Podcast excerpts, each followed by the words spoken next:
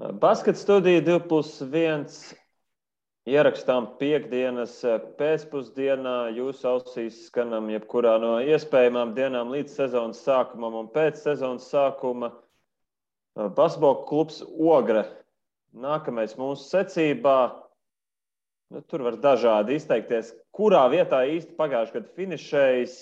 Varbūt savā ziņā sasniegums. Es domāju, pavisam noteikti pat sasniegums Latvijas-Igaunijas basketbola līgā trešā vieta augstāk vērtējama, patīkamāka nekā nelīdz galam noslēgtā Latvijas basketbola līnijas sezona. Savā ziņā ar pietiekami jau iepazītu sastāvu, treneru korpusu, bet tomēr kāds bijis laikam ik sezonu, mazām, mazām izmaiņām, kuras arī, protams, pietiekami interesanti pārspriest. Galvenokārt gan ogrējo kļūstot par tādu ļoti stabilu vērtību kurai esam ļoti labi pieraduši. Teiktos tā. Jā, labdien, labrīt, labvakar visiem, kas klausās. Ehm, nu, bez kādiem noslēpumiem. Šodien divi esam mēs ar Reinu Lācu kā parasti. Plus viens ir Nikolais Mazurs, basketbola kluba Ogre, galvenais treneris. Nu jau trešo sezonu arī tā kā divi plus viens iznāk, jā, kaut kāda tāda sakritība, sveiks koļā. Sveiki. Uh, jā, nu, ķeramies, ķeramies varbūt, varbūt vērsim pie ragiem.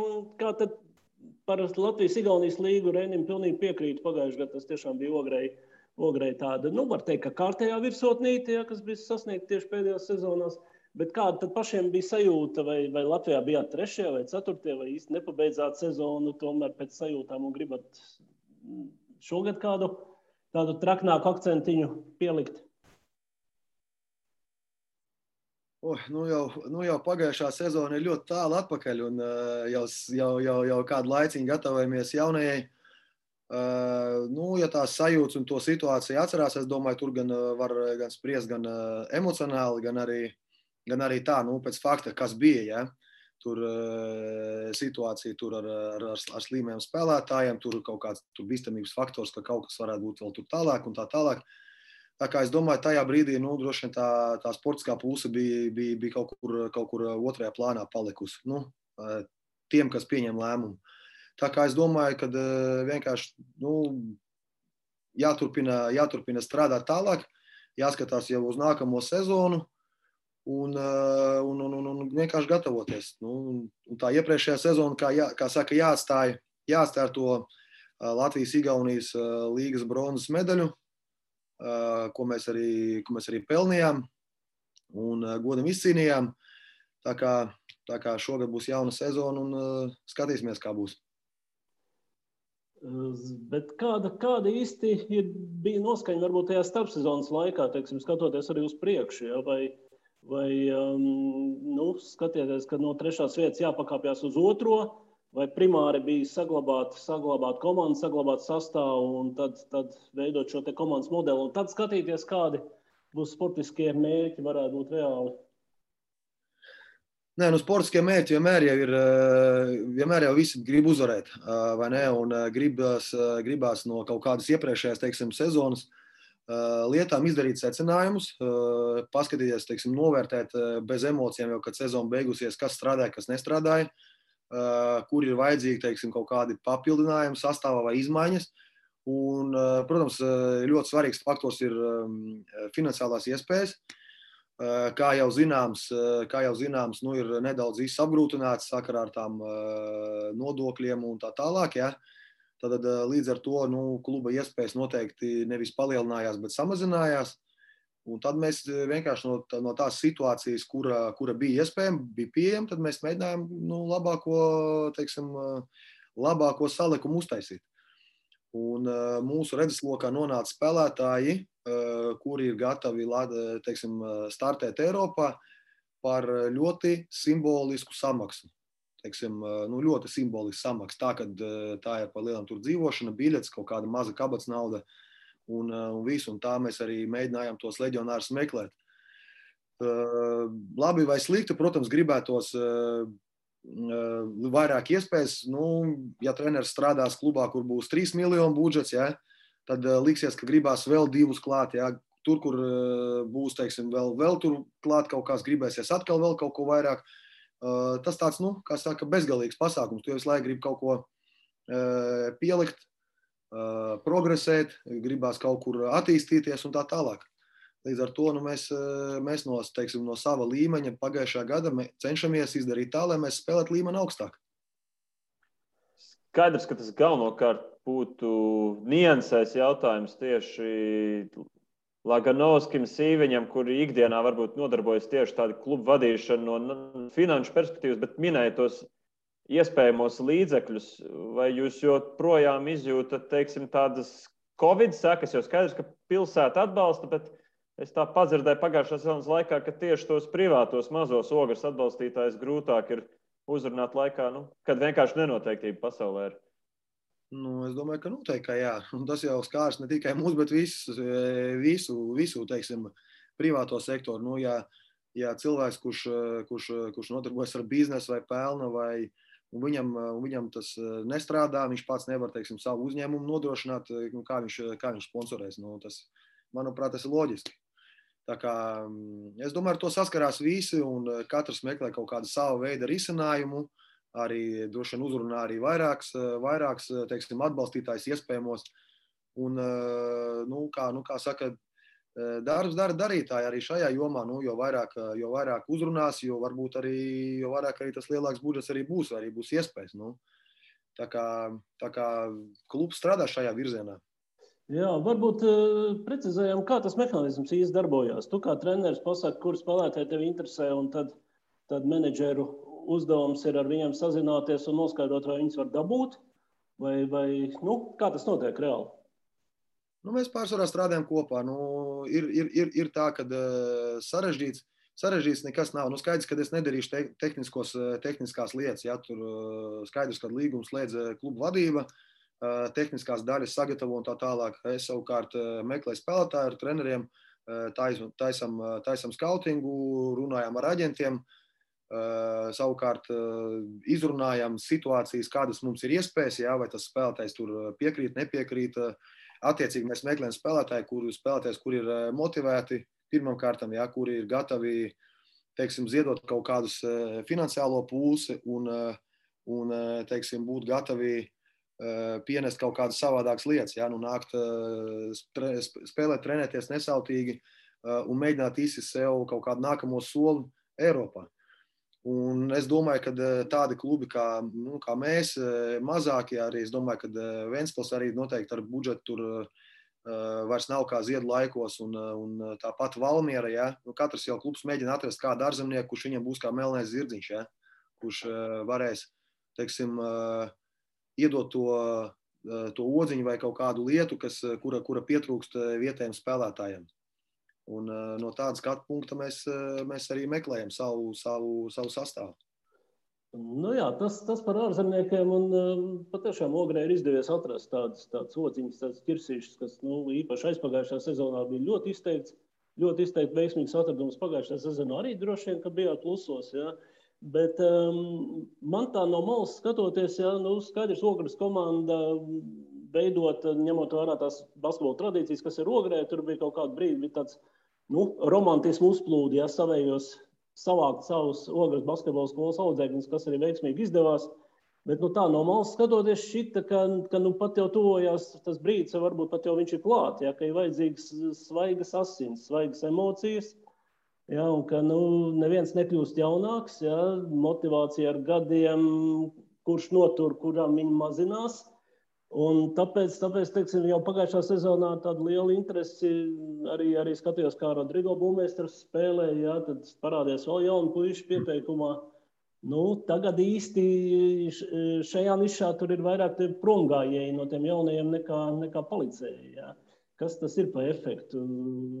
Kur jums kur nesaskanēja kaut kādi mērķi, vai, vai viņi neatbild kluba, kluba komandas vajadzībām, vai viņi prasīja pārāk daudz?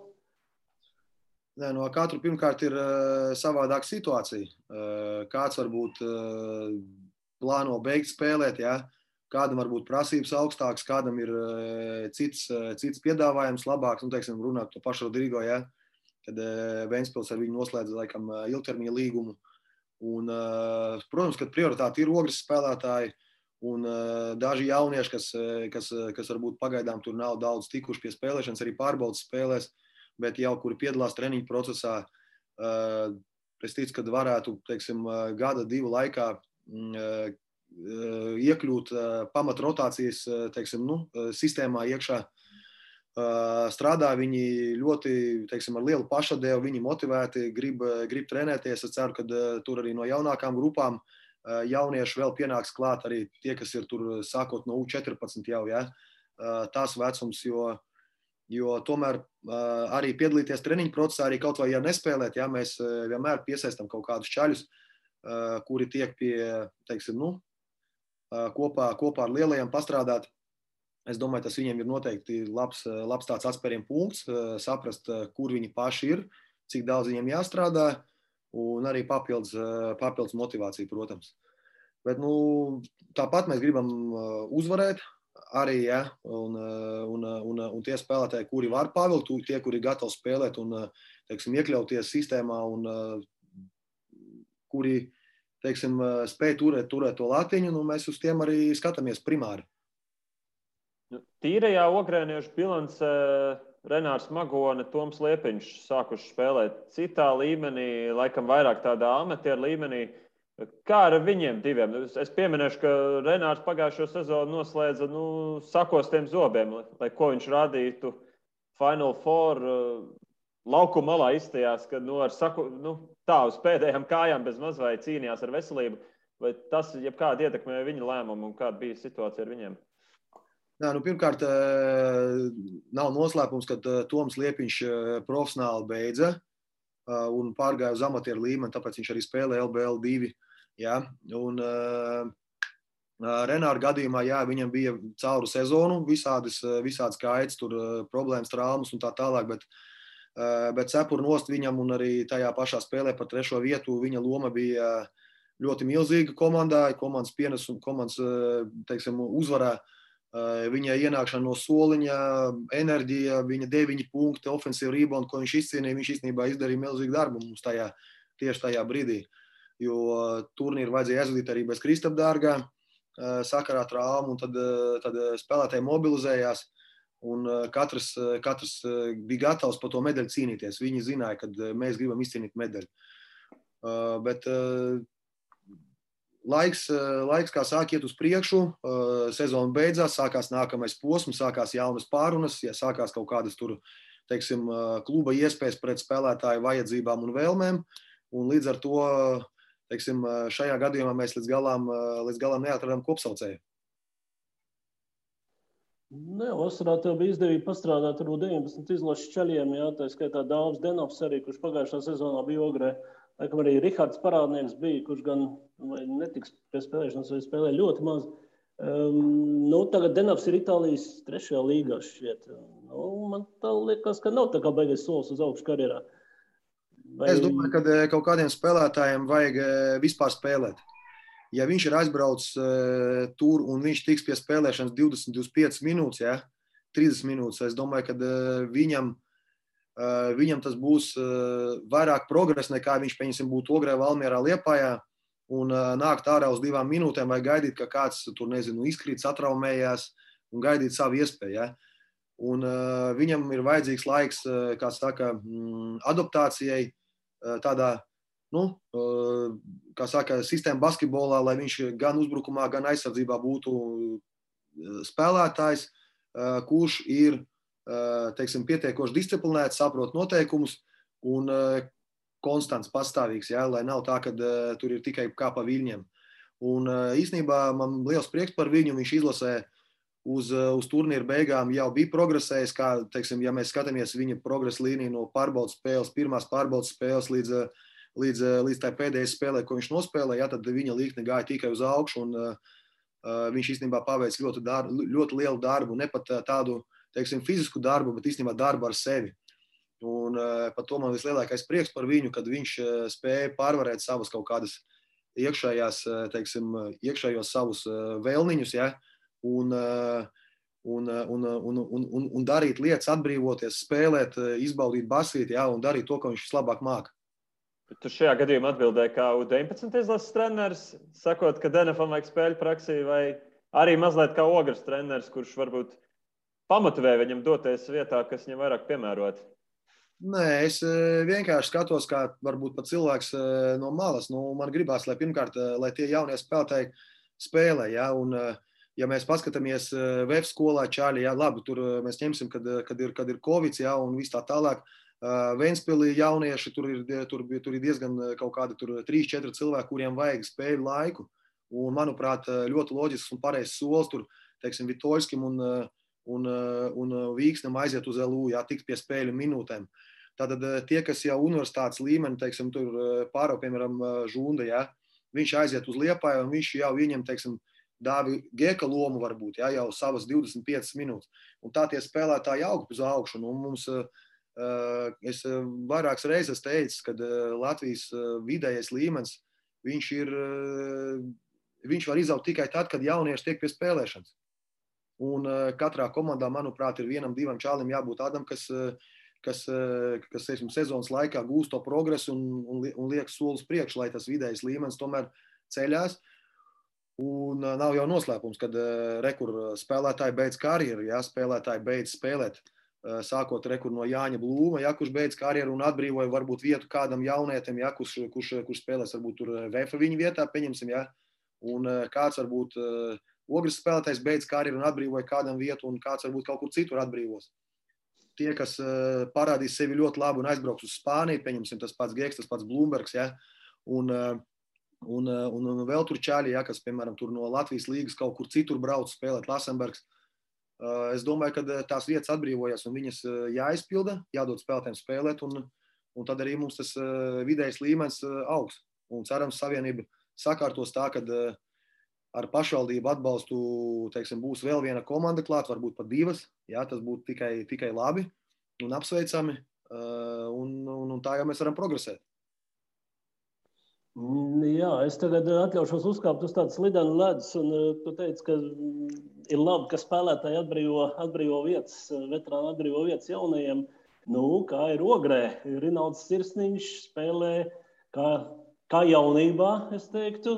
Nevienam, man liekas, ka negrasās neko, neko atdot, atstāt negrasās atbrīvot vietu. Ja, tā pašā laikā varbūt ir kaut kāda ogles jaunie saspēles vadītāji, kur redz, ka nu, man te desmit gadus vēl nekas nespīd. Ja. Kā tur jā, to iekšējo konkurenci, teiksim, komandas, komandas tajā darba procesā. Nu, es domāju, ka, ja mēs paskatāmies tā mm, objektīvi, tad uz doto brīdi jauniešu visā tajā klasterī lielajā, jāsākot ar 20, 19, 18, tādi saspēles vadītāji, teiksim, nu, droši vien kā Rīnalds bija jaunībā, droši vien arī nemaz nav. Diemžēl, jā. Uh, jā. Un uh, vismaz, vismaz Latvijā noteikti nav tādi, kas, kas Latvijā spēlē. Ja? Uh, teiksim, teiksim, Toms Skuja, kurš noteikti progresē no gada uz gadu Spānijā uh, un noteikti, noteikti spēlēs, spēlēs kaut kad teiksim, augstā līmenī. Bet no tā visa, no tā visa vecuma tādi klasiskie saspēles vadītāji praktiski nav. Jā, viņi tādi vairāk, vairāk kā saka, tādi kombo, kas grib mēs spēlēt ātru basketbolu, open court, bet es domāju, tur salīdzinājumā ar Rinaldu un viņa spējām vadīt spēli, redzēt laukumu un, un teiksim, organizēt un iedot komandai to pārliecību, nu tādi spēlētāji, tādi spēlētāji nav. Vienkārši nav. Un otrs, nu kā, nu, ja spēlētājs labā formā, uh, viņš ir motivēts, viņš grib spēlēt, grib vinēt, kāda starpība, cik viņam gadu. Nē, te jau nav runa par to, ka būtu Rinalds kaut kā mākslīgi jānorotē malā. Jā, bet, nu, kā ar jaunajiem, vai, vai, vai auga zobiņu gribās kādam nokost? Okay, varbūt ne. Es saprotu, ka tu saki, ka klasiskā saspēles vadītāja tiešām grūti saskatīt. Jā, bet, nu, piemēram, nosaukšu to pašu Jāru Bērziņu, jā, ko jūs tagad esat dabūjuši no Spānijas atpakaļ. Nu, viņš arī tāds tā kā ne, kompetents ir vai ne? Junior izlasēs viņš, viņš spēlēja tieši pa pirmo numuru, ne tik daudz pa kombo. Jā. Nu, palīdzēs viņam šī atrašanās vienā telpā ar Rinaldu. Nu, es domāju, ka, nu, ka jā, pirmkārt, jau, pirmkārt jau tad, kad tev priekšā ir pieredzējis spēlētājs, kurš pieņem lēmumus laukumā, ja kaut kādās situācijās tu jau uh, no malas vari skatīties, uh, kā tas viss notiek un uh, kā tas strādā. No, jo jauniešiem jau arī jāmācās no kāda. Nevelti Lūka Bjanki, kad runāja ar spēlētājiem un izgāja cauri daudziem spēlētājiem, viņš arī Viņš arī prasīja, vai spēlētāji var būt mentori jauniem spēlētājiem. Ja? Nu, pieņemsim, tas pats Rinalds, nezinu, vai tur Jānis Blūms, vai kāds no tiem, kas jau ir teiksim, jau kaut kur jau uz, uz karjeras otro pusi, ja? vai viņi var nākt, teiksim, trenēties ar komandu un dot uh, pienesumu viņiem treniņu procesā, pamācīt viņiem detaļas, ja tur, teiksim, to pašu tur kaut kādu uh, piespēli, ja, pret, pret zemi pareizā laikā, tur kur skatīties, spēlējot pikenu un tā tālāk. Un daudz, daudz, daudz mazas lietiņas, kaut kādas, ko var, ko var, ko var iemācīt. Un es domāju, ka tieši Ojāram ir ļoti pateicīga situācija, ja, kad pirmkārt viss neuzguļās uz viņa pleciem. Jā, viņš var būt pilnīgi drošs, kad viņam nebūs, kad viņu krampēs kāds, kad, viņam, kad, kad, kad viņš paliek viens pats un nevienam nav, viņam neviens nav aiz muguras. Ja? Jo priekš nosīt jaunu spēlētāju, tas tāpat ir kaut kāds zināms, zināms sloks. Ja? Bet, kad tu spēlē epizodiski, un tu zini, ka tev ir teiksim, epizodiski, tu vari pārvest bumbu pāri, ievadīt uzbrukumu, teiksim, nospēlēt kaut kādu pick and roll, ja? un uh, veidot situāciju komandas biedriem, bez, tāda, bez tādas spiediena, ar tādu lielāku brīvības sajūtu, ja? tad, ir, tad noteikti tas spēlētājs var, var daudz, daudz ātrāk attīstīties, manuprāt. Kā viņam iet ar šo cīņu zem saules? Skaidrs, ka vēl tur ir amerikānis Reisons, Zēbergs un Antrops pilda citas funkcijas, bet uh, arī mēdz spēlēt tādā otrā numura pozīcijā, kur tur pagaidām Ojārs, uh, teiksim tā, kotējās un cik daudz viņam sanāk parādīt varbūt tos savus piesauktos zobiņus? Nu, pirmkārt, jau, pirmkārt jau es varu pateikt tā, ka šogad mēs sākam būvēt komandu gandrīz pilnīgi no jauna. Ja? Ja jūs tur paskatāties sastāvā, jā, ir palicis puses sastāvs, bet uh, ņemam vērā, ka mums ir uh, lietuvietis, kanādietis, amerikānis, ojārs, jau ir četri spēlētāji, citi jau no malas. Ja? Un tie visi spēlētāji ir dažādās pozīcijās. Un sanāk tā, ka visa sistēma, kura tiek, kura tiek veidota, viņiem vajag adaptēties. Ja? Un otrs jau latviešam arī vajag pie, pierast pie viņiem. Un, un otrādi. Jā, tas ir viens. Otrs, mazo spēlētāju rotācijā mēs mēģinām izmantot katra spēlētāja kvalitātes tas, kas viņam ir teiksim, vis, visspēcīgākais, un uz to mēs arī turpināsim strādāt. Lai tas katrs spēlētājs varētu savu talantu teiksim, realizēt pēc labākās, teiksim, nu, la, la, nu, lab, lab, lab, vislabāk iespējams. Labākā veidā. Jā, labākā veidā viņš var sevi sev parādīt. Un, ja viņam, ja viņam patīk, piemēram, tur Eh, no spota piet pa labi garām, tad eh, mēs viņam piedāvāsim tādu iespēju. Viņam pie, patīk mest eh, no vietas, ja? vai tur izspēlēt pikeno, tur pa labi vai pa kreisi, vai saņemt bloku tā vai šitā, mēs to darīsim. Un tā mēs arī skatāmies īstenībā uz katru savu spēlētāju, lai viņam būtu, lai viņam būtu viņa pateicīgas spēles situācijas laukumā. Tu šādi būvējot jaunu komandu, Pat nesakot skaļi mums, bet pats vēl tagad, 24. septembrī, aptuveni nojaut, kā būs ar minūtēm, vai tas vēl tev pašam viss ir lieta, par kur tu domā, pēti treniņos.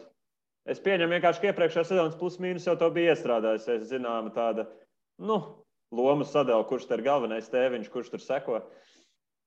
Nu, es domāju, ka viss notiek, notiek dabiski. Mākslīgi, es domāju, trenerim neko nevajag veidot. Eh, ja treneris sāk mākslīgi manipulēt ar kaut kādām situācijām, ja, manuprāt, tas beigās, eh, beigās nostrādā pret, eh, pret tevi, jo kāds, kāds spēlētājs varbūt kaut kā nepareizi saprot to, nepareizi uztver un tādā veidā. Tad viss, viss ir veidots pēc principā, kad tev ir, tev ir savas minūtes, tev ir savs, savs laiks, un tev tajā laikā ir jāizdara kaut kāda funkcija. Ja? Tātad, ja tu spēlē aizsardzībā un pieturies pie spēles plāna, esi pašdisciplinēts un spēlē ar pietiekošu enerģiju, ja, tad tu tiec pie minūtēm. Ja tu zaudē koncentrāciju, tev nav enerģijas, tu nevāc bumbu, tu neatbloķē, tu nedari melno darbu, tad tavā vietā spēlē cits spēlētājs. Kā, manuprāt, te ir, te ir viss vienkārši. Katram no spēlētājiem tas tehniskais arsenāls ir pietiekošs, lai spēlētu šajā līmenī. Tas nozīmē, ka Eh, spēlētāja enerģija un spēja sagatavoties spēlē ir primārā, eh, primārā lieta. Tā kā ir jāpaliek pie pamatiem, un eh, pamati jāizpilda teiksim, nu, augstā līmenī. Un tās arī, ir, tās arī ir mūsu prasības, lai spēlētāji pamatlietas izpilda augstā līmenī. Tad šobrīd katram no 11 vēl diezgan vienlīdzīgs. Iespējas iejaukties, teiksim, rotācijā. Nē, nu kā, nu, pie vairāk, pie mazāk minūtēm. tas jau tā jau spēle, to jau spēle rāda. Jūs taču paši, paši ziniet, nu, citreiz sanāk tā, ka treneris ieplāno varbūt kādam pirmās piecas minūtes un pēc tam kādu mainīt, bet spēlētājs otrajā minūtē dabūna otro piezīmu, tad jau visa rotācija, kā kārš namiņš, tur varbūt sajūta uzreiz jābūt gatavam citiem, cit, citiem veidiem. Ja? Tāpēc tā, nu, skaidrs, ka trenerim ir plāns A, plāns B, plāns C, kā mainīs spēlētājs, kā pret kuru matčups būs, ja? kurš pret ko spēlēs, kā spēlēs, un, ja nesanāks, tad ko mainīt un tā tālāk. Un no tā arī tas spēļu laiks arī dabiski veidojās. Attiecīgi, ja mm. spēlētājs pie tās lomas teiksim, pieturās, ja viņš var izpildīt savu uzdevumu, viņš paliek laukumā ilgāk un teiksim, attiecīgi viņš ir efektīvs palīdz komandai. Jā, bet šai ziņā es tomēr pieminēšu, manuprāt, unikālu faktu, ja, ka 20. gada sezonā, tajā, kur diemžēl netika pabeigta ar playoffiem, ja, bet, nu, ja es tagad pareizi atceros, Ogre bija komanda, kura visas spēles sāka vienu pamatsastāvu, vienu piecinieku. Un pēc tam tā rotācija arī bija nu, tā, kā, tā, kā, tā kā iepriekš jau paredzām apmēram, ja, kurā brīdī kas notiks. Kaut gan tas ir tās treneru mazur rokraksts. Tā bija, tā bija. Bet tas bija attiecās tieši uz to komandas modeli, un to nevar attiecināt uz, pat, jā, pat uz to komandu, kas bija pagājušā gadā. Jā. Tieši tā, jo tajā brīdī, kad mēs sākām spēlēt pārbaudas spēles, izrunājot ar katru spēlētāju, bija skaidrs, ka viņi jūtās komfortabli tajā pozīcijā, kur viņi ir. Viņiem, teiksim, tie, kas sāka pieciniekā, viņiem bija labāk sākt pieciniekā, un tie, kas gāja no mājas, viņiem bija labi sākt no mājas. Ja? Jo tajā brīdī, teiksim, Džeims, Nikolais Zotovs, ja? kas uh, nāca no mājas, viņi jutās, uh, viņi jutās uzreiz brīvi. Viņi nāca, viņi sāka agresīvi, viņi iedeva tempu, iedeva citu ātrumu spēlē. Pieņemsim, ja mēs sagad, spēli iesākot ar, ar Apsīti, Zēbergu, Dārgu un Pozņeku un Rinaldu, spējām sagatavoties teiksim, uz katru, uh, uz pretinieku, teiksim, pirmo piecinieku, ja, uh, noturēt kaut kādu, iedot kaut kādu toni spēlei, uh, paspiest uz kaut kādiem viņu vājiem punktiem. Un līdz ko nāca teiksim, Džeims un, un Nikolais Zotovs, jā, kas deva ātrumu spēlē, Renārs Magons, kurš teiksim, ar savu neparedzējumu trīs punktu metienu jā, vai kaut kādu tur ekstra situāciju, eh, viņi varēja to spēles gaitu pagriezt pilnīgi pretēji. Jā, un, un, un ļoti bieži bija tā, ka man liekas, vairāk, vairākajās situācijās bija tā, ka tas uh, soliņš iedeva pienesumu lielāku nekā, nekā tas pamats. Jā, un, uh, līdz ar to brīdī, kad mums uznāca otrais piecinieks, viņš spēlēja pret pretinieku tā kā nu, jau 7, 8 spēlētāju, kuriem bija varbūt jau kaut kādi tur mīnus. Ja? Un, teiksim, Džeims nāca svaigs, viņš bija ļoti agresīvs. Viņš vienmēr tika pie teiksim, viegliem punktiem, uzreiz spēles ritms mainījās. Tā, kā, tā bija tāda, nu, varbūt savādāka, savādāka komanda. Kā saka, nav divas vienādas komandas. Jā, nu skatīsimies, kā būs tagad. Bet tā, tad jārēķinās, pretiniekam arī jārēķinās, ka viņi nevarēs zināt iepriekš pamatpiecinieku. Nu, lai paliek noslēpums, protams, protams ja mēs jau te mēs nestrādājam izlūkošanā, jā, pretinieks. Es jau domāju, ka tāpat visi par visiem zina visu. Mm. Jau daudz ko, daudz, ko, daudz ko šobrīd nevar noslēpt. Nu, tu nospēlēsi divas spēles, Un tāpat visi treneri noskatīsies tavas spēles, sapratīs vadlīnijas un uh, rokrakstu, salīdzinos viņu ar iepriekšējo gadu kaut kādām lietām, darbībām un tā tālāk. Tu nevari izdomāt jaunu Ameriku. Vienkārši ir jādara labi pamatlietas. Mm, jā. Nu jā, šai ziņā droši vien tas pieredzējušais kodols, kas ogrē ir, nu, diez vai viņš arī pārsteigs kādu, kaut gan spēle spēlē nekad nelīdzinās, jā, bet nu, tādas, tādas pilnīgi jaunas lietas, teiksim, dārgais nesāks mētāt trīspunktniekus regulāri. Un, un, un tā tālāk. Tas viss tā, tas viss tā vairāk vai mazāk būs prognozējami, cik, cik teiksim, pats es ticu skaidrībā par viesspēlētāju varēšanu palīdzēt, cik viņi varbūt te, pārsteigs ne tikai pretinieks, varbūt arī tev kādā ziņā. Uh, vēl gaidām, vēl gaidām, kad uh, viņi adaptēsies, gaidām, kad viņi pielāgosies uh, sistēmai. Viņi vēl meklē teiksim, sevi tajās, tajās lomās, kas, kas mums ir. Un skaidrs, ka gan Brailants, gan, gan Emanuēls, kuri nav Eiropā spēlējuši, viņiem ir gan tehniskas problēmas, viņiem ir citas iemaņas, citi ieradumi. Viņi nav pieraduši tur, tur driblu uzsākt, tur pareizā veidā. Jā. Viņi savādāk pikanos teiksim, skatās uz to. Viņiem, viņi pieraduši Kanādā spēlēt bez tās, pēc, pēc NBA noteikumiem 12 minūtes ceturdaļā, bez tām rotācijām un tā tālāk. Tā kā viņiem vēl, es domāju, nu, nu, nu, nu mēnesis, mēnesis, divi noteikti vēl vajadzēs, lai viņi būtu savā labākajā formā. Kā varbūt ar garā gala puišiem, kur vēl Pauļs Poška, Lietuvietis pievienojies, Nu, iepriekšējā sezonā īpaši to bija dažādi risinājumi. Skaidrs, ka Pozņaks ir centrs, bet nu, tā tīri faktiski piektā numurs pozīcijā spēlēs gan dārgais, gan brīžiem pat Rihards Kuksiks.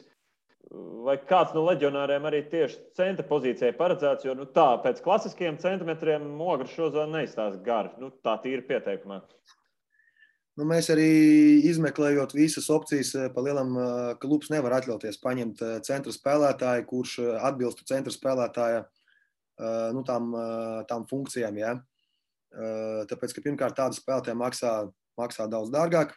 Iepriekšējos divus gadus mums palīdzēja Kaspars Bērziņš, kurš teiksim, sāka sezonu ar komandu uz atvērto līgumu, brauca projām, kad, kad, kad viņam nāca piedāvājumi. Un tādā veidā mēs kaut kādus brīžus tur bijām aizlāpījuši šo pozīciju. Ja? Un, un es uzskatu, ka centra pozīcija šobrīd ir tāda, nu, Eh, lab, labs centra spēlētājs, kurš saprot uh, lietas, ja, kuram ir gan augums, gan ķermenis, kurš nav tikai Andersais. Ja, teiksim, un, uh, viņi spēlē citā līmenī, viņi saņem daudz vairāk naudas. Līdz ar to mēs skatījāmies tādus spēlētājus, kuri varētu, uh, kā saka, spēlēt gan 4, gan 5, līdzīgi kā Kristofers Dārgais, kā Jānis Pozņaks, un uh, aizpildīt tās pozīcijas, uh, un tad viņus mēģināt kombinēt dažādos variantos. Un uz to mēs tagad arī strādājam, lai mēs varam ar to, teiksim, ar nomināli ceturtiem numuriem spēlēt. Nu jā, droši vien, ka šai ziņā jau jūs neesat vienīgā Latvijā. Jā, jā. Nu, teiksim, universitātē man liekas, ka nav tāda izteikta centra spēlētāja. Nu, viņiem ir meža. Valmierai ir īlins. Nu, nu īlins, īlins, jā, pēc auguma centimetriem, jā, jā, protams. Tā kā Tā kā nu, jāmēģina darīt kaut ko, kaut ko savādāk. Katru, katrs gads ienes kaut kāds jauns vēsmas. Jā, šai ziņā trīs ārzemnieku ogrē pirmo reizi ir. Ja? Tas nozīmē, ka nu, šīs finansiālais aspekts tur ir galvenais. Ja? Vai, vai teiksim, situācija vispār Latvijas spēlētāju tirgu nav tāda ļoti, ļoti cerīga tieši tajā sadaļā, nu, kvalitāte pret cenu atbilstībā? Nu, gan, gan. Gan, gan. Es domāju, ka eh, tā kā es teicu sākumā, eh, tie spēlētāji, kuri ir nospēlējuši kaut kādas veiksmīgas sezonas, viņi grib arī attiecīgi lielāku algu, un viņi varbūt grib pamēģināt sevi savus spēkus kaut kur ārzemēs. Ja? Eh, līdz ar to, ja mēs gribam saglabāt līmeni, tad, tad, tad nu, latviešus mēs nevaram atļauties garajā galā. Praktiski vairs nu, nu, neko nevaram atļauties. Ja? Līdz ar to mums jāskatās vienkārši ar ārzemnieku virzienā un viss ko mēs arī darījām. Kā šajā saistībā ar Ojāru gāja, jo dzirdēts, ka pietiekami daudziem basketbolistiem, kur dzimuši pēc 2000. gada, nu, viņiem tā uz sitiena varbūt spēlēt LBL nav vilnošākā lieta. Es runāju par tiem, kas Spānijā jau ir ilgi nospēlējuši, Itālijā ilgi nospēlējuši. Kas, tavuprāt, sanāca no tavas, no kluba puses tieši Ojāram piedāvājot atgriezties Latvijā? Nu, pirmkārt, eh, Ojārs, cik es sapratu, ir nolēmis atgriezties Latvijā. Viņa aģents piedāvāja, ka Ojārs ir brīvs un eh, kad, kad, kad viņam interesanti ogrē. Teiksim, mēs zinām, ka jau tajā brīdī Rodrigo Būmēstars jau ies uz Vēnspili, ka mums tieši tā vieta viens, divi, viens, divi atbrīvosies. Un, manuprāt, uz, do, nu, uz to brīdi viņš bija mums labākais kandidāts uz šo pozīciju. Viennozīmīgi citu latviešu konkurence bija, vai viss sakrit, ka tieši viņš bija tas viens īstais? Nu, pirmkārt, eh, pirmkārt, eh, man patika viņa, teiksim, eh, tas ko, tas, ko, tas, ko viņš var pienest komandai, ja, tā kā es viņu redzu, tas man pilnībā apmierināja. Mēs praktiski tur, nezinu, dienas laikā mēs vienojāmies, kad, kad, kad Ojārs pievienosies Ogrei. Jā, tas Spānijas, Spānijas atzarām bijusi diezgan pretrunīga reputācija pēdējā laikā. Vienu brīdi mēs skatījāmies, ka, nu, ja spēlētājs ir pamanīts Spānijas klubā, aizbraucis uz Spāniju, nu, tad ir, tad ir super talants, viņam viss būs dzīvē ļoti skaisti. Ja? Tad dzīve pamazām nolikt pie vietas, ja tur skaisti, ir skaistie stāsti, bet ir arī netik skaistie stāsti. Mm, kā teiksim, tu vērtējot, vērtējot kaut kādā savā ar individuālās īpašības, meistarības īpašības, varbūt arī raksturiezīmes, tur redz kaut kādu šo Spānijas nospiedumu un, un, un kāds viņš ir? Nē, nu, grūti pateikt par Spānijas nospiedumu vai Latvijas nospiedumu. Nu, es skatos no tāda viedokļa, ko viņš māca, ko viņš nemāca. Uh, viņš ir pirmās, otrās numurs, uh, kā saka, pirmkārt, viņš ir aizpildījis divas pozīcijas. Tas ir labi. Ja? Tas nozīmē, ka viņš var sekt 1, 2, 3. Viņš ir pietiekoši fizisks. Jā, tas nozīmē, ka viņš jau var pildīt vairākas funkcijas. Tātad, kā otrais numurs no vietas, viņš var nospēlēt pick and roll. Viņš var iemest brīvu metienu. Un uh, viņa ķermenis atļauj viņam teiksim, tādu spēku caurgājienu uztaisīt un finišēt ap grozu ja? savā, savā, teiksim, savā līmenī. Mūsu uzdevums šobrīd ir atrast viņam teiksim, minūtes pielietojumu efektivitāti tā, lai viņš ir labākā versija no sevis šajā sezonā.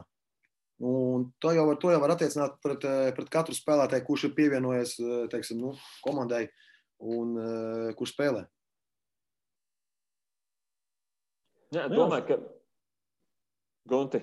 Nu jā, šī, šīs kvalitātes, ko tu nosauc, pat, patiesībā viņas, viņas Ojāram piemīt jau uz 16 vecumā. Protams, nu, atbilstoši vecumam, jā, netik, netik jaudīgi varbūt un tā. Uh, Tas, tas, tas jautājums, ir, jautājums ir tieši, es gribētu tikt skaidrībā, ja cik tās toreiz tas lēmums aizbraukt uz Spāniju, cik ir bijis auglīgs. Vai viņš to pašu varēja izdarīt, sasniegt arī šeit Latvijā spēlējot, trenējoties, ja, vai, tomēr, vai tomēr tajā konkurences vidē dzīvojot pie tām iespējām, jā, tur ir, tur ir kaut kāda izaugsmas iespēja bijusi labāka. Bet to jau tiešām laikam grūti ir izsvērt. Jā, tā, pagaidām... Tad jums jāaicina uz interviju un jāprasa Mēs... viņam. Lai viņš mums pastāsta, Mēs aicināsim 16 un ko viņš iegūst Spānijā un kur, ko jā, viņš ir iegūst katrā savā teiksim, karjeras posmā. Nu jā, es pieļauju, ka tu viņu no tā vecuma varētu arī tik labi neatcerēties. Tu, ne, tu nestrādāji Latvijā, tad viņš te parādījās jau kaut kādā, kādā junioru vecumā, Valmierā tur uzspēlēja. Nu jā, nu jā, laikam, Reni. Nē, es, es gribēju minēt, ka iespējas jau pavisam noteikti būs. Jo nu, Vismaz vajadzētu būt, jo Ogra ir viena no retajām komandām, vismaz starp Latvijas vienībām, noteikti, šobrīd pieteikusi 11 spēlētājus. Vai tā ir pagaidu nostāja, vai jūs esat gatavi ar šādu skaitu arī uzsākt sezonu? Tu domā, ka nav 12?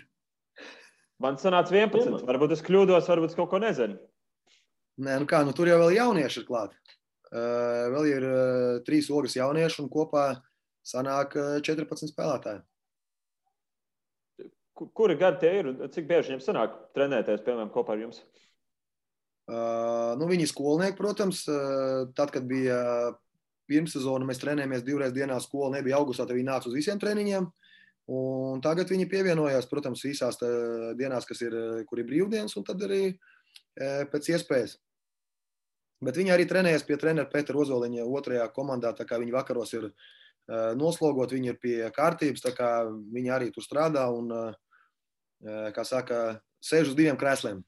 Nu, un šodien es laukumā ar Ramenēnu Nacionālās līgas spēlē? Viņi? Ir pieteikti tajā komandā, jā? Viņi spēlē. Jā, jā, protams. Jā. Jā, jā.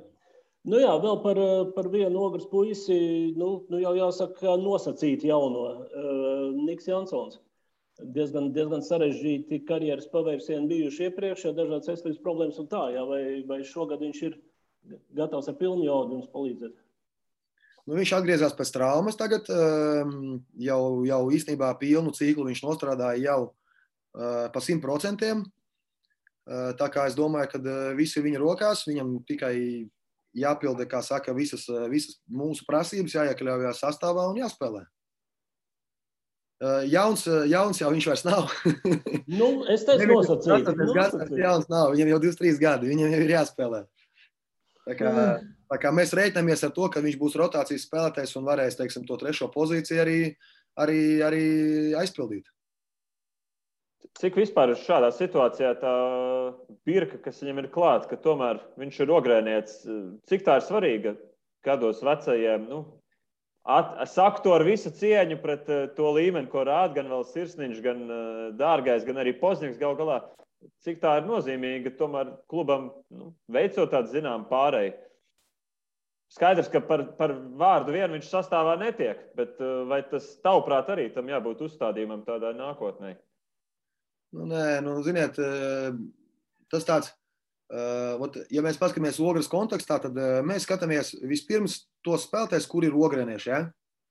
ja mums tas spēlētājs atbilst pozīcijai, mēs zinām, ka viņš mums var palīdzēt, mēs mēģinām ar viņu vienoties. Un pēc tam mēs ejam tālāk, skatāmies. Nu, ja jūs ņemsiet to pašu, nezinu, VF, ja? Nu, viņi taču arī sākumā apzina Latvijas spēlētājus, vai ne? Viņi paskatās, viņiem ir kandidāts saraksts uz katru pozīciju. Viņi paskatās, Latvijas šito mēs varam, ok, šis brauc uz ārzemēm. Tad viņi tajā tukšajā vietā ņem ārzemnieku. Tagad mēs skatāmies pirmais, A, ogres spēlētāji. Tad uz tukšu vietu mēs skatāmies citu latviešu, un tad, kad nav cits latvijas, mēs ņemam ārzemnieku. Nu, tā kā. Ir jautājums, vai uztrauc, ka var pienākt brīdis, kad tur būs divi vai viens ogrēnieks. Nu, tīri teorētiski. Nu, teorētiski, nu, protams, ka tas tā var būt. Nu, nezinu, tur kādam no spēlētājiem piedāvās divreiz lielāku algu, viņš var aiziet, kāds beigs karjeru. Un kaut kādā brīdī varbūt eh, būs ogles spēlētāji, vai nebūs, vai būs tikai jaunieši. To dzīve rādīs. Nu. Protams, ka eh, klubu uzdevums ir izdarīt tā, lai noturētu maksimāli to cilvēku skaitu. Ja? Bet eh, neviens jau pa brīvu, jo tāpat neko negrib dot, jo tāpat jau grib vinēt. Nē, protams, protams tas, tas fonds arī no pēdējiem gadiem Es domāju, viņš pat pārāk labs ir palicis vēsturē, jo tas posms, kā jau Gunts teica, sanāca tāds, nu, ka visi ogrēnieši zināmā diapazonā bija mājas komandā. Sazina, Zin, ka katrā pilsētā ir bijis citādāk. Dažiem nerūp, ka tur spēlē no kuras pilsētas. Dažās pilsētās ļoti ir izteikti, ka nu, vēlās, lai tie vietējie džeki spēlē. Tas arī kaut kādā mērogā nu, nezinu, veido klubu zīmolu. Bet uh, ne katrā situācijā, protams, tas ir izšķirošais vai pat tūtam. Nē, nu man liekas, ka uh, lokāla patriotisms ir jāaudzina. Un šajā ziņā Egils Helmans ir, uh, ir tāds, manuprāt, īsts uh, pilsētas un novada tāds, tāds saimnieks. Ja? Viņš gan, gan, gan teiksim, nu, pats, kā, pats, kā, pats kā cilvēks harizmātisks. Ja? Tas nozīmē, ka viņam rūp to, kas notiek Ogres novadā, kas notiek nezinu, tur uz ceļiem. Ja? kas notiek tur sociālajā dzīvē, tur apkārt skolās un arī, un arī sportā. Un, eh, protams, kad eh, eh, teiksim, maksājot, maksājot no budžeta kaut kādas, kaut kādas līdzekļus, jā, doma atbalstot, atbalstot basketbola komandu, protams, kad gribās, lai arī ogres tā piramīda, ogres sporta skola, basketbola skola dotu, dotu pienesumu, jā, kad viņi dotu savus spēlētājus un, un tie spēlētāji varētu attīstīties caur to, caur šo prizmu. Tas ir ļoti pareizi, manuprāt. Nu, tā jau ir, tā jau, tā jau vajadzētu būt visur. Tur, kur ir teiksim, iespēja, man liekas, cilvēki tā arī tāpat dara. Nu, kāpēc, pieņemsim, kāpēc, pieņemsim, būmēstars aizbrauc atpakaļ uz Vēnspili? Viņš jau pats Vēnspilnieks, pareizi. Pareizi. Un, uh, viņš kaut kur, kaut kur paspēlēs, kaut kur pabijis, pamēģinājis sevi. Uh, tur, bet viņš tāpat atgriezās, atgriezās mājās. Nu, un Dievs dod, lai viņš spēlētu labi, uh, lai viņš vēl divus gadus progresētu un uh, varbūt izvest komandu kaut kādā nākamajā līmenī vai, vai teiksim, pēc tam spērtu nākamo soli, nezinu, parakstīt līgumu ar kādu VTB klubu vai, vai vēl kaut kur, vai kļūt par nezinu, Latvijas izlases saspēles vadītāju pamatu ja, uz kvalifikāciju vai uz, vai, uz, vai uz Eiropas čempionātu. Tā kā, manuprāt, tas ir ļoti pareizi. Nu, jā, ja jau sākam runāt par komandas klubu mērķiem, kas tad ir ogres Un varbūt tavs personiskais sportiskais mērķis šajā sezonā, ja, ņemot vērā to, ka pagājušā gadā trešā vieta Latvijas Igaunijas līgā. Augstu, ja, nu katru, gadu, katru, gadu, un, klausies, katru gadu jau būs tagad rekords uz 9. konferences, atkal prasīs, kāds ir jūsu mērķis. Tā ir, man liekas, ir nu, tāda katru gadu demagoģija. Nu, katrs jau grib vinēt, uh, vinēt katru spēli, vinēt čempionātu. Tas ir tas tikai normāli. Nu, uh, tikai ir jāsaprot arī iespējas savus, savus, savus resursus, kas tev ir. Ja? Uh, Mēs arī gribētu NBA čempioni būt, bet, diemžēl, diemžēl, diemžēl tas nav, nav, nav iespējams uz doto brīdi. Nē, nu tas ir tas stāsts, ka jūs jau apzināties reālās iespējas, un droši vien tie mērķi arī ir reāli. Jā, ja, teiksim. nu, protams, un, un, otrs, un otrs, mēs īstenībā gribam progresēt kā komanda vispirms, jā, un kā organizācija, un likt soli tur priekšā. Lai tas basketboliskais rezultāts, nu, teiksim, tā mazā uzvariņa kaut kur, jā, lai tas nav tas, tas, tas, tas gala mērķis. Jā lai tam apakšā būtu pirmkārt tā ģimenes sajūta, ja? lai būtu lokāla patriotisms, lai būtu fani apkārt, lai veidotos tāda, teiksim, nu, teiksim tāda, nezinu, komūna. Ja? Mums jau ir, man liekas, pietiekoši, pietiekoši tāda liela, un viņi ir patiesa, un cilvēki fano, un ir tādi atbalstītāji, kas no sirds tiešām nāk un atbalsta un fano. Un, uh, tā ir primārā lieta. Mums, kā, kā komandai, jāpieņem, man kā trenerim, mums spēlētājiem ir jāizdara viss, uh, lai vairotu šīs sajūtas, šīs emocijas cilvēkos, kas nāk un skatās. Jo tas ir īstenībā priekš cilvēkiem. Un tāpēc arī mēs nevaram atļauties nespēlēt vai nākt nes, ne, negatīvi. Ja? Protams, ka to nevar izdarīt visu laiku. Bet tas ir, tā, tāds, tāds ir mūsu mērķis. Mūsu latiņa ir uzlikta sev augsta, tik augsta, lai lai mēs katru spēli spēlētu uz maksimumu iespējamu no savām spējām, ko mēs varam izdarīt. Starp citu, runājot par mērķiem, uh, Ogre līdz šim, kad tas runa bija par FIBA Eiropas kausu, diezgan konkrēti pieturējās pie tā, ka nav jālēm tur, kur tēriņi ir lielāki nekā pašu iespējas. Vai Ziemeļlīga tika izskatīta kā variants, kādi bija apsvērumi, ja tāds piedāvājums bija jums? Uh, bija finansiālais apsvērums. Tikai un vienīgi. Jā. Bet uh, interese teorētiski varētu būt. Nu, pieņemsim, ja pēc gada mēs vēlreiz basketbola klubs ogri vēlreiz skatītos. Es domāju, ka jā, noteikti. Es domāju, arī tādam, teiksim, tāda iniciatīva uh, no, līga, no šīs līgas organizētājiem ja, ir ļoti apsveicama. Un es, es runāju ar Edgars Zanderu par šo te, uh, projektu jau pirms, uh, kad es atnācu uz ogri, manuprāt. Un, uh, man liekas, ka šī ideja ir ļoti laba un viņa dod iespēju uh, atkal komandām iziet citā, citā teiksim, tādā, nu, citā platformā, citā līmenī, parādīt sevi.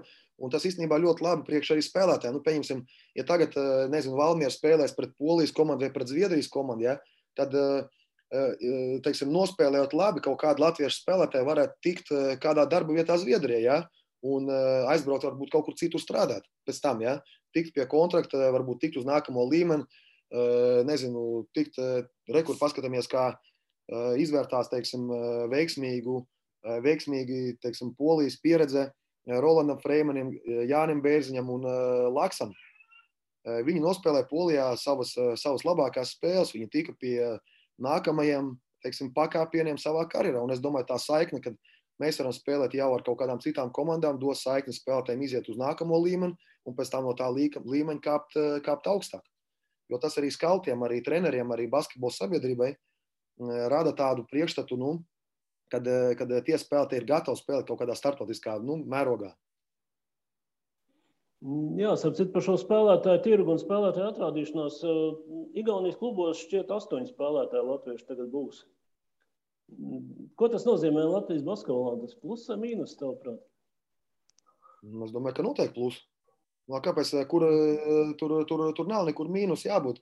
Es nedomāju, ka eh, Latvijam jādomā, ka Latviešiem jāspēlē Latvijā mājās, un tur, un tur eh, tikai par to ir jāstāv ar karogu un tā tālāk. Tas ir tāds brīvais tirgus. Ja? Un mūsu uzdevums, teiksim, Latvijas Basketbola Savienības un Basketbola sabiedrības iekšējais uzdevums, ja? vairot spēlētājus un audzināt spēlētājus, lai tie spēlētāji vairāk iet uz āru. Ja? un lai vidējais līmenis aug, lai tie teiksim, no katras, nezinu, tur jauniešu izlases, kur ir 12 spēlētāji, lai, piemēram, 10 spēlētu vismaz LBL līmenī, nu kā, nu kā minimums. Ja? Tur kaut kur vienkārši profesionāli spēlēt, lai viņi vienkārši nepazūst un neiet projām nekur no basketbola. Ja? Un tad, un tad, un tad katru gadu tā U18 izlase dos, dos tos 10, 12 čaļus. Tad, teiksim, piecu gadu griezumā tur jau var veidot jau pavisam, pavisam, pavisam nopietnu tur, uh, čempionātu, arī, arī, arī lielo pamatu izlasi, ja, kad rekur mēs redzam, ka problēmas ir ar logiem, problēmas ar spēlētāju ierašanos un tā tālāk. Tad šīs vietas varētu aizpildīt spēlētāji, kur tiek pie spēļu prakses un tā tālāk. Tā tas, manuprāt, ir loģiski. Respektīvi, Pati... basketbols kā eksporta prece. Vai ne? Kā viena no. Jā, patiesībā tas pieredzējušo džeku tieši tās paudzes sloks vispār ir diezgan īpatnējs, jo viņiem ļoti bieži sanāk spēlēt mājās zem savas tirgus vērtības, it kā spēlējot savu līdzutēju labā. Klubiem atkal nu, kaut kādos gadījumos varbūt jāmeklē dzīvokļi viņiem. Nu, savā mērogā tas pat ir tikai apsveicami, lai kādās ārzemēs viņš spēlētu labāk, lai tam jauniem tā vieta paliek. Nu, ja mēs no vienas perspektīvas skatāmies, pieredzējušiem vispār it kā nav mājās ko darīt. Nu, tā cīniski jau izsakoties. Tā ir tāda, var, var, var dažādi šo situāciju skatīties. Bet eh, vēlreiz uzsveršu, manuprāt, kad eh, spēlētāji tiek pie iespējas eh, ārzemēs un viņi ir pieprasīti, viņam maksā par to naudu, tas ir tikai labi. Nu, tā ir mūsu cilvēku labklājība. Nu, ja mēs skatāmies treneru mazuru kā iespējamo eksporta preci, kādas šobrīd tavas saistības ar ogri ir? Cik ilgs ir līgums, vai par to tu vari atklāt vairāk? Jo pirmās ziņas bija, ka tu ieradies Latvijā, ka tu vari atvērt līgumu ogrē strādāt. Jā, jā, tā arī ir. Jā. Līdz šai dienai. Jā. Bet uh, trešā sezona sāksies, arī nodomā, ka tev ļoti iepatīcies ar ogrē. Kā, mums ir eh, ļoti veiksmīga sadarbība. Gan ar spēlētāju, gan ar pilsētu, gan ar klubu vadību. Jā, nu ko, nu šīs optimistiskās nots varam tuvoties finišam. Ne, nenogurdināt ne tevi. Nu, tev gan nogurdināt nav iespējams. Es zinu, zinot tavus aizraušanās ar daudziem darbiem, daudziem formāliem, neformāliem darbiem vienlaicīgi. Eh, bet eh, nu jā, viens jautājums, ko es, ko es te visiem, visiem uzdodu. Jā. Kam, kam jānotiek sezonas laikā, lai nākamā gada maijā varētu sev uzsist uz pleca un saviem klubu kolēģiem, gan klubu vadībā, gan spēlētājiem, ka nu, forša sezona mums izdevās. Tu atgriezies atpakaļ pie tiem mērķiem, jā? Ja? Šis vairs nav mērķis, šis ir iekšējais sajūta. Es šo jautājumu visiem, visiem klubiem uzdodu. Ja? es uzdodu visu, visu klubu pārstāvjiem, sapratu, atbildes atšķirās. Tur nav tā, ka, nav tā, ka sauc tikai vietas, kuras mēs gribam ieņemt, ja? jo, jo gandarījumi jau var būt dažādos veidos, kādu labi zinu. Es domāju, ka eh, gandarījumi jāgūst katru dienu, eh, esot procesā. Tas ir pats galvenais. Nevis eh, gaidīt, ka gandarījums būs 28. maijā, kad beigsies sezona, bet uh, mūsu dzīve jau iet ļoti ātri. Es uh, ļoti labi atceros, kāda kā bija, kas bija 10 gadu atpakaļ un kā, kas bija 15 gadu atpakaļ. Ja? Un tagad laiks ir paskarējis vienkārši ļoti ātri. Uh, ja tu ieskrien, iet tajā ikdienas uh, ritenī visu laiku un nemāk apstāties, tad, tad arī tu nevari izbaudīt procesu pa īstam. Mums jāmāk apstāties un jāpaskatās uz lietām no malas un jāizbauda to laiku, ko mēs pavadām zālē, ko mēs pavadām spēlē. Jāizbauda īstenībā arī emocijas, gan jāmāk konstruktīvi pieņemt teiksim, zaudējumus, jā, kritiski paskatīties uz sevi un arī izbaudīt uzvaras. Nu jā, tas, Jauna atbilde. Un tas pats komandas veidošanas process katru, katru gadu jau ir ļoti interesants. Nu jā, nu tas kā mūsu, jo mūsu mācies, tā kā uh, dzīves organisms, tur visu laiku kaut kāds pārmaiņas notiekās ikdienas arī cilvēku no, noskaņojums, garstāvoklis, eh, traumas. Pilnīgi viss ietekmē fonu, kas notiek treniņā, kas notiek spēlē. Un, attiecīgi, arī ietekmē rezultātu. Jā, labi. Nu, paldies par sarunu. Novēlam, novēlam izbaudīt šo procesu visu sezonas garumā. Un, un, eh, nu, lai Ogres komandai, eh, es negribu runāt tikai par sportisko rezultātu, bet lai Ogres komandai būtu interesanti skatīties, kā tas ir bijis jau Nu, faktiski ne tikai pēdējās divas, arī, arī iepriekšējās sezonas. Ogrē tiešām ir interesanti sekot ja, tam, kā veidojās komanda, kā viņi spēlē, kā viņi sagādā pārsteigumus. Reizēm patīkams, ļoti reti, bet arī nepatīkams, ja, bet, bet, bet pārsvarā patīkams. Jā, tā, kā, tā kā vēlreiz paldies. Eh, ar, paldies. Pav, ar PAV, Latvijas-Igaunijas līgu satiekamies 1. oktobrī, kad atklāšanas spēle VF Rīga pret Kaleu LTV 7 tiešraidē. Tajā pašā dienā Vēnspils spēlēs, nu, palīdz atcerēties ar Rakvēru. Un Ogre sāk, Ogre sāk sestdien, 2. oktobrī. Kas mums ir pirmajā mačā pretī? Rapla. Rapla. Rapla. Nu, pietiekami izaicinoši. Atceroties viņu pagājušā gada gājumu. Es domāju, Raplā to daudz uzskata par zināmu revanšu maču. Tā kā zemtekstu tur nav grūti atrast. Nu, tās ir aplis problēmas. Ir jūsu, jūsu žurnālistu, kā, kā vienmēr, kaut kas jums jāatrod, kaut kāda lietiņa, kur, aiz kuras aizķerties. Tā kā jūs nu. tur savas lietas darat paši. Mēs palīdzam tikai skatītājus ieinteresēt. Mēs darām, es teikšu tā. Mēs darām kopīgu darbu. Ja. Jūs, jūs radiet to pamatu, lai būtu par ko runāt, un mēs savukārt pievēršam uzmanību interesantam niansam. Jā, ļoti labi. Tas ir, tā ir tā sadarbība. Tieši tā. tā kā, jā. Uz, uz sadarbību visu sezonas garumā, veiksmu ogrē vēlreiz un tiekamies basketbolā, cerams, klātienē. Paldies, visu labu! Visu labu!